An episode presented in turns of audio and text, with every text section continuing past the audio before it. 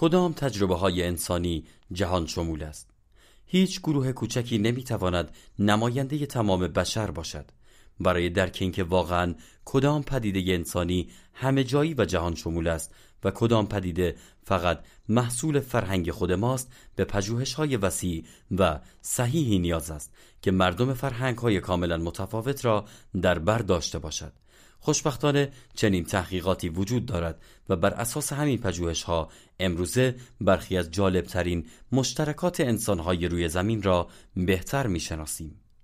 فضای شخصی. فضای شخصی شما چقدر بزرگ است؟ من خودم که انگلیسی هستم حدس می‌زنم مال من از مثلا ایتالیایی ها بزرگتر باشد. دلیلش این است که مطابق پژوهش ها در فرهنگ هایی که مشوق تماس جسمی هستند معمولا حباب های شخصی کوچکتری وجود دارد. هرچند تا همین اواخر تحلیل فرهنگی درستی درباره این مفهوم وجود نداشت.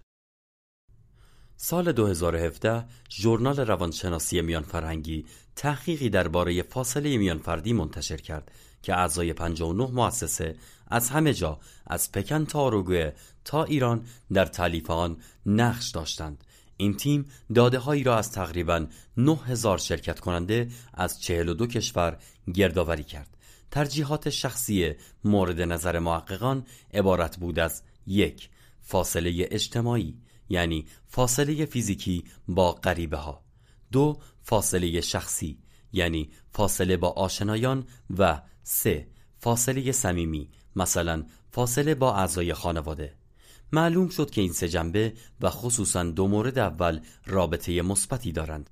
یعنی کسانی که ترجیح می‌دادند نزدیکتر به غریبه ها بیستند معمولا با آشنایان خودشان هم فاصله کمتری می گرفتند البته بین کشورهای مختلف تفاوتهای بزرگی هم مشاهده شد. مردم آرژانتین کوچکترین حباب ها را دارند و با فاصله نزدیک 60 سانتی متر برای آشنایان و نزدیک 45 سانتی متر برای دوستان صمیمی و اعضای خانواده کاملا راحتند. انگلیس و آمریکا در سورس بالای نمودار فاصله قرار دارند مثلا انگلیسی ها نسبت به آرژانتینی ها برای آشنایانشان سی سانتی متر فاصله بیشتری را ترجیح می دهند. اما رومانیایی ها، مجارها و عربستانی ها بالای این لیست هستند. فاصله ترجیحی مردم عادی مجارستان به طور میانگین دو برابر مردم عادی آرژانتین است.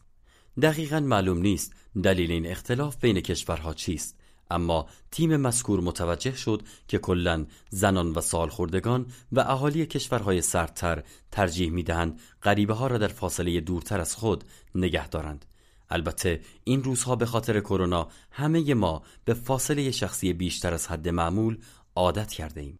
تینا یاکینی از دانشگاه کامپانیا در ایتالیا می‌گوید در منطقه لومباردی ایتالیا که بدتر از همه از کرونا آسیب دیده ترس از ویروس همراه با قرنطینه های طولانی و پر استرس باعث شده فاصله شخصی قابل قبول بین مردم این منطقه دو برابر شود.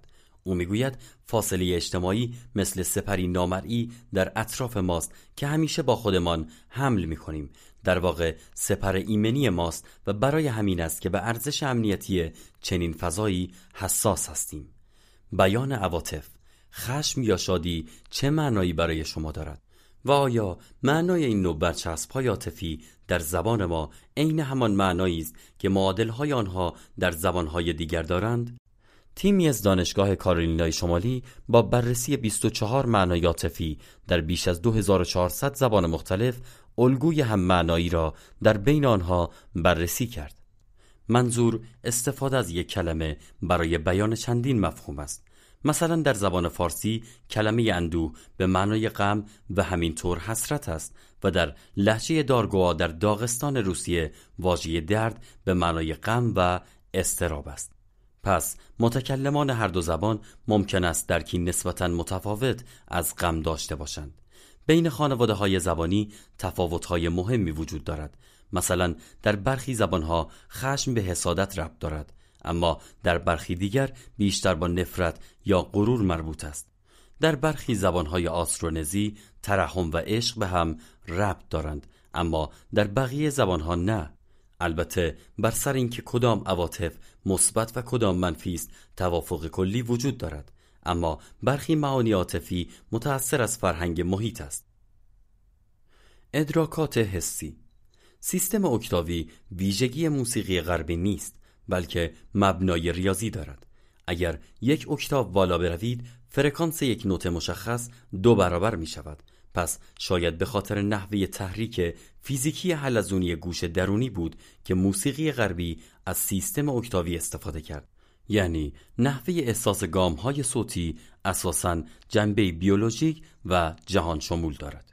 مشکل این نظریه آن بود که باید آدمهایی را آزمایش می کردیم که قبلا هرگز موسیقی غربی نشنیده باشند. سال 2019 گشایشی شد.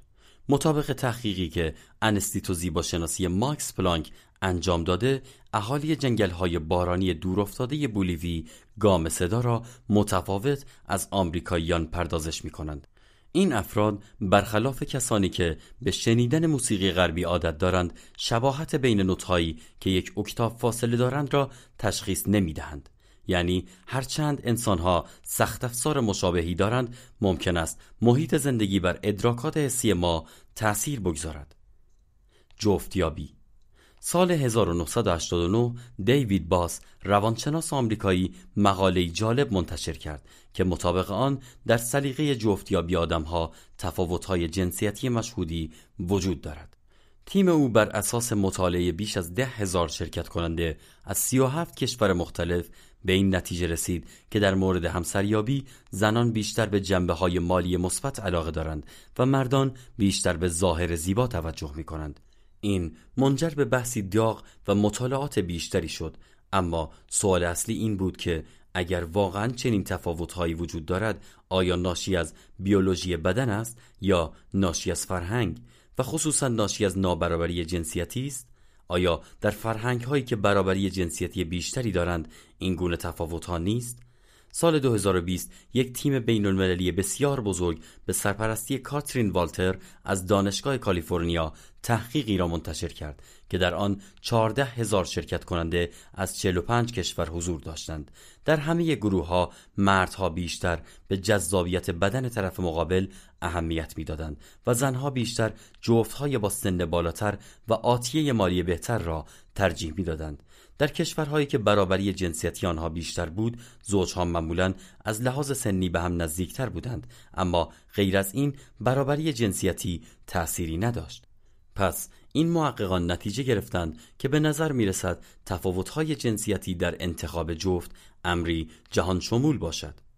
ارزش‌های انسانی آیا همه ما ارزش‌های مشترکی داریم و آیا به تناسب سن و جنسیت این ارزش‌ها فرق می کند؟ این سوالها فقط اهمیت نظری ندارد.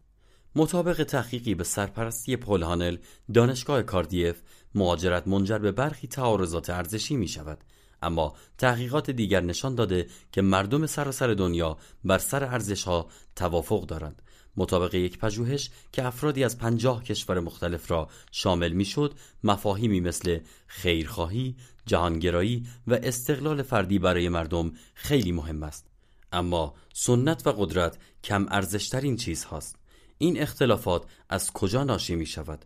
هانل و همکارانش اخیرا اهالی سه کشور مختلف را بررسی کردند برزیل، هند و انگلیس. آنها نتیجه گرفتند که مردم ملت‌های مختلف ممکن است در قبال برخی ارزش‌ها رفتار متفاوتی بروز دهند اما معنا و اهمیت مشابهی برای آن ارزش‌ها قائل شوند. در سال 2020 پژوهشی به سرپرستی روزولت ویلار انجام شد که به رابطه سن و جنسیت با ارزش‌های انسانی پرداخت. بیش از 20 هزار نفر از 20 کشور جهان با تفاوت‌های فرهنگی قابل توجه در این تحقیق شرکت داشتند. بین زنان و مردان بیشتر رده های سنی تفاوت‌های اندکی مشاهده شد. در کل زنها بیشتر بر اهداف اجتماعی و بنیادی تمرکز داشتند مثلا کمک به دیگران اما مردها بیشتر بر اهداف شخصی متمرکز بودند مثلا ترفیع شغلی پیرترها هم برای اهداف اجتماعی و بنیادی ارزش قائل بودند و جوانترها مجذوب اهداف شخصی. جالب این که فرهنگ محیط از این نظر عملا هیچ تأثیری نداشت. مطابق این تحقیق در طول عمر آدمها ارزشها از یک الگوی انسانی جهان شمول پیروی می کنند یعنی به طور کلی همه ما انسانها هر جای دنیا زندگی کنیم اساساً به سمت ارزشهای مشابهی جذب می شویم که بنا به سن و جنسیتمان قدری فرق می کند سرانجام اینکه گرچه پژوهش های سالهای اخیر و نتایج کلی آنها به ما کمک کردند بفهمیم کدام جنبه های حیات ما انسان ها همه جایی و جهان شمول است موارد آشکار تفاوت های بین فرهنگ ها را نباید نادیده گرفت.